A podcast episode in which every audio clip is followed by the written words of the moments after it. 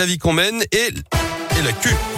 Greg Delson, il est là pour ça. Voici le journal sur Radio Scoop. Bonjour Greg. Ah, bonjour Guillaume, bonjour à tous. C'est à la une vers la fin du pass vaccinal au printemps. C'est ce qu'a laissé entendre hier le porte-parole du gouvernement, Gabriel Attal.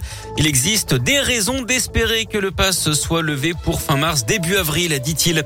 Le recours d'un manifestant lyonnais examiné aujourd'hui par le Conseil d'État.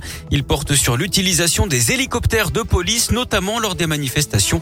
Le ministre de l'Intérieur, Gérald Darmanin, avait assuré que les images de caméras embarquées n'étaient pas enregistrées pour le comité de liaison contre les violences policières. C'est un mensonge assurant que les images sont conservées pendant 30 jours. Les policiers municipaux lyonnais seront en grève le 1er mars. D'après les syndicats, le manque d'attractivité de leur poste et les conditions sont à l'origine du manque d'effectifs. Ils réclament également des hausses de salaire. Un rassemblement devrait se tenir devant l'hôtel de ville à Lyon. Une réunion est prévue le 28 février entre l'administration et la direction. Le soulagement pour une famille qui dormait dans la rue depuis plusieurs mois à Villeurbanne. Une maman enceinte de 8 mois et sa fille de 3 ans étaient notamment concernés. Le collectif Jamais sans toi avait prévu de la loger dans l'école maternelle Jean Jaurès de Villeurbanne dès ce soir. Mais grâce à la mobilisation de l'association, la métropole de Lyon a finalement proposé un hébergement à la famille. Selon le collectif, 77 enfants et leurs familles dorment dans la rue dans la métropole. Plusieurs écoles hein, sont occupées pour leur venir en aide. Je n'ai tué personne et je n'ai blessé personne. Les mots de Salah Abdeslam, le principal accusé des attentats du 13 novembre 2015 hier devant les assises spéciales de Paris. Il a évoqué des calomnies tout en estimant que les peines prononcées sont extrêmement sévères dans les affaires de terrorisme. Le survivant des commandos assure également ne représenter aucun danger pour la société et se plaint de sa diabolisation.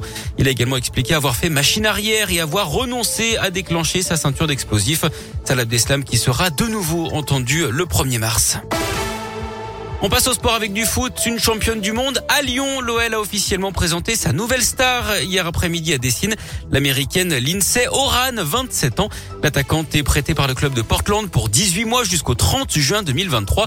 Elle a déjà joué avec l'OL dès ce week-end contre Bordeaux. Et puis elle connaît bien la France hein, puisqu'elle est arrivée à Paris à 18 ans et qu'elle a joué plusieurs années au PSG.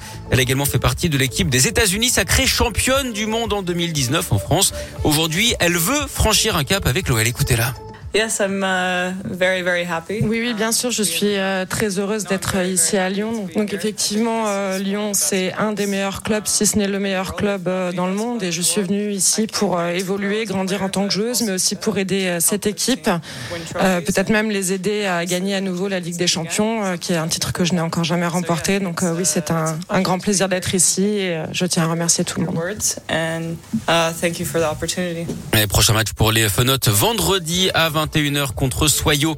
Shakiri, euh, qui, euh, Shakiri, Lyon qui pleure. Le milieu de terrain suisse quitte l'OL après six mois à Lyon. Et oui, il n'a jamais vraiment convaincu. Hein. Il s'est engagé avec Chicago aux États-Unis pour 7 millions d'euros. Un million de plus donc que ce qu'avait payé l'OL pour le faire venir cet été de Liverpool. Ça fait cher.